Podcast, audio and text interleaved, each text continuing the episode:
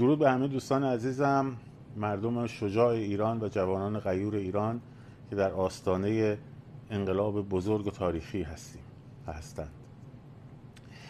سوال میشه دائم از من که آقا تا کی؟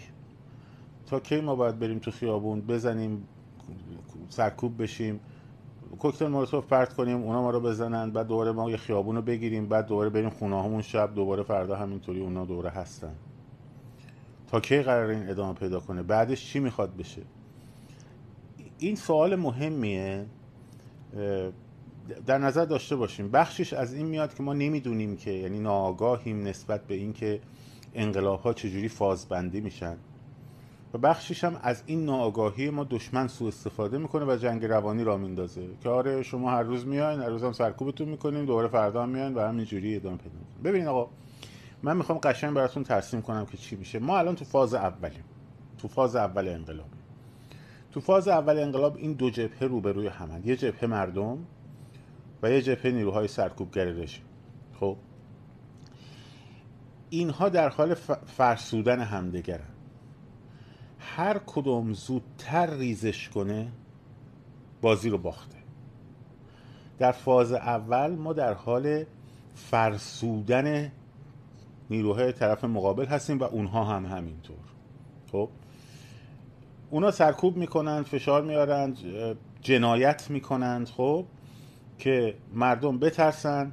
در اثر تک استمرار این قضیه و ناآگاهی هایی که هست دل سرد بشن اخبار جعلی پخش می‌کنن اخبار حاشیه‌ای پخش می‌کنن اخبار جهتدار پخش می‌کنن که اینا رو همه رو توضیح دادم قبلا که مردم دل سرد شن ریزش کنن ریزش کنن تعداد کمتر شه و اینا دست بالا رو بگیرن. خب؟ از اون طرف. ما داریم مبارزه می‌کنیم میجنگیم بچه ها دارن میجنگن. تا وقتی که اونها ریزش کنن بیام. اونا چجوری ریزش می‌کنن؟ خب وقتی همه نقشه هاشون نقشه براب میشه. مطمئن باشیم اونا هم ازشون این به این سوال از رئیساشون می‌پرسن آقا تا کی ما باید اینجوری ادامه بدیم؟ ها؟ وقتی باشون مبارزه مشروع میشه دفاع و حمله مشروع میشه و هزینه براشون درست میشه خسته میشن نیرو اینا ندارن به اندازه کافی. اگه داشتن از هشت شعبی و حزب الله نیرو نمی آوردن و نیروی خارجی وارد نمی‌کردن. ها؟ حد اکثر تلاششون رو دارن می‌کنن که حفظ کنن صحنه رو. و همینجوری ما داریم با هم در جنگ فرسایشی قرار داریم در فاز اول. به محض اینکه اونها شروع کنن به ریزش کردن فاز دوم شروع میشه. نیروهای سرکوب ریزش می‌کنن. در فاز دوم این جمعیت های کوچک به هم میپیوندند. و جمعیت های بزرگ رو تشکیل میدن. جمعیت از هزار دو هزار نفر که گذشت خب دیگه تصاعدی میره بالا. فرداش میشه ده هزار پس فرداش میشه بیس هزار همینجوری میره بالا. خب و اون وقت وقتی وارد فاز دوم شد این خیلی جمعیت که زیاد میشه در فاز دوم اینها هم نیروهای سرکوبگرشون ریزش کرده. این مردم با خیلی عظیم جمعیت مراکز حساس رو تصرف می‌کنن. از کلانتری ها شروع میشه پادگان ها بعد صدا و سیما و و الی آخر که نظام سقوط می‌کنه. در این مرحله هست که بسیاری از چهره های اپوزیسیون خارجی که حالا مردم بخشی از مردم بهشون اعتماد دارن مثلا مثل شاهزاده رضا پهلوی بعضی ها مثلا با آقای اسماعیلی بعضی با آقای کریمی اینا میان وارد میشن. وارد ایران میشن. دقت کنید خمینی کی وارد شد؟ خمینی منحوس ده روز قبل از پیروزی انقلاب وارد شد. ده روز. پس الان نگران این نباشین که آی مثلا کسی نیست ما لیدر نداریم. لیدرهای میدانی تو این مرحله فاز یک فقط لیدرهای میدانی هن که دارن کار می‌کنن. که اتفاقا خیلی هم دقیق دارن کار می‌کنن. با هم در تماس هستن گروه ها رو تشکیل دادن فراخان ها رو تشکیل اعلام می‌کنن و پیگیری می‌کنن.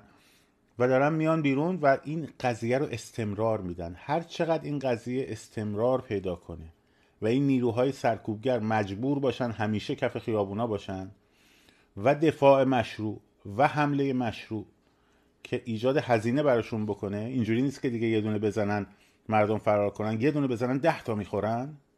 خب؟ حتی مزدورای خارجی که برای پول میان چون اینا برای پول میان دیگه. اگه باتومشون رو بگیری یه اینوری یه اونوری و یه بله. خب؟ اینا همشون ریزش می‌کنن. و دارن ریزش می‌کنن. و ما فقط باید حواسمون باشه که ما فقط باید حواسمون باشه که دل سرد نشیم و ناامید نشیم. قرار تو این مرحله ما جنگ فرسایشی انجام بدیم و جنگ روانی رو ببریم. جنگ روانی رو کی می‌تونیم ببریم؟ یک وارد بازی های جنگ روانی حریف نشیم. چیزهایی که تا حالا توضیح دادم. دوم خشم خودمون رو همیشه حفظ کنیم. سوم استوار قدم بگذاریم و پلن داشته باشیم. یعنی بدونیم که بعد از این مرحله مرحله بعدی خواهد اومد. و این خیلی طول نخواهد کشید. چون نظام هر کاری می‌تونست حالا کرد. همه کارتاش هم که قبلا بازی می‌کرد و می‌گرفت انجام داد. همیشه اول میومد یه مدتی میذاش مردم تظاهرات می‌کردن. بعد ناقص شاه میومد می‌گفت دستم اینجوریه جسمم اونجوریه. یا امام زمان حزب الله رو تحریک می‌کرد. حزب الله توی منطقه هم که کم بودن اتوبوس و ساندیس و این داستان ها میومد و یک تظاهراتی مثلا مثل نهده اینا درست می‌کردن. مردم جا می‌زدن. می‌گفتن آه چقدر زیادن اینا پس ما دیگه باختیم بازی رو. وقتی جا می‌زدن جنگ روانی رو باخته بودن بنابراین می‌رفتن خونهاش ها؟ همه این کارا رو کردن این سری. چهار بار تصمیم گرفتن لشکرکشی ساندیس انجام بدن موفق نشدن. رهبرشون اومد سه نوبت درخت تناور کرد. تکلیف درخت تناور رو مثل نه اینوری نه اونوری مشخص کردن براش ها. اینه که الان دستشون خالیه. فقط مزدور می‌تونن بیارن که یه جوری خیابونا رو حفظ کنن. خب؟ و این مزدورا با دفاع مشروع شما و با حضور دائمی شما و با دل سرد نشدن شما شروع می‌کنن به ریزش کردن که کردن. ما فقط باید میدون رو حفظ کنیم تا وارد فاز دوشیم پس این فازبندی رو در نظر داشته باشیم بدونیم که قرار چه اتفاقی بعد از این بیفته. نگین که ما هر روز میریم فردا دوباره. آره هر روز میریم فردا میریم پس فردا میریم پس اون فردا هم میریم. چهار روز بند روز یه هفته دیگه می‌بینی. اه نیروهای سرکوبگرشون خیلی کم شدن. خیلی فرسوده شدن. یه سری پیروپاتال اومدن. از شما دیگه اونا دارن فرار می‌کنن. این ترسه که همینجوری میریزه از طرف ما که ریخته الانم مردم بیشتری یهو میان اضافه میشن. می‌بینن که نه بابا اینا هم چیزی نیستن. و بعد وارد فاز دوم میشیم. اینه که اصلا نگران نباشید و نگران نباشید که حالا 70 درصد مردم باید بپیوندن به یه جنبش. با 20 درصد مردم پای کار باشن پای کار باشن. یعنی هی احساساتشون این ور اونور نشه که آخ حالا چی میشه فردا چی میشه اینجا الان چی شد؟ تا کی بیایم فلان بسار پای کار و مصمم باشن این نظام فرو میشه و بعد جمعیت های درصد بیشتری از مردم هم در فاز بعدی خواهند اومد. این فازبندی رو همیشه تو ذهنتون داشته باشین. در ویدیوهای بعدی در مورد شرایط دوران گذار صحبت خواهم کرد. شاد و سرفراز آزاد باشید. پاینده باد ایران. زن زندگی آزادی.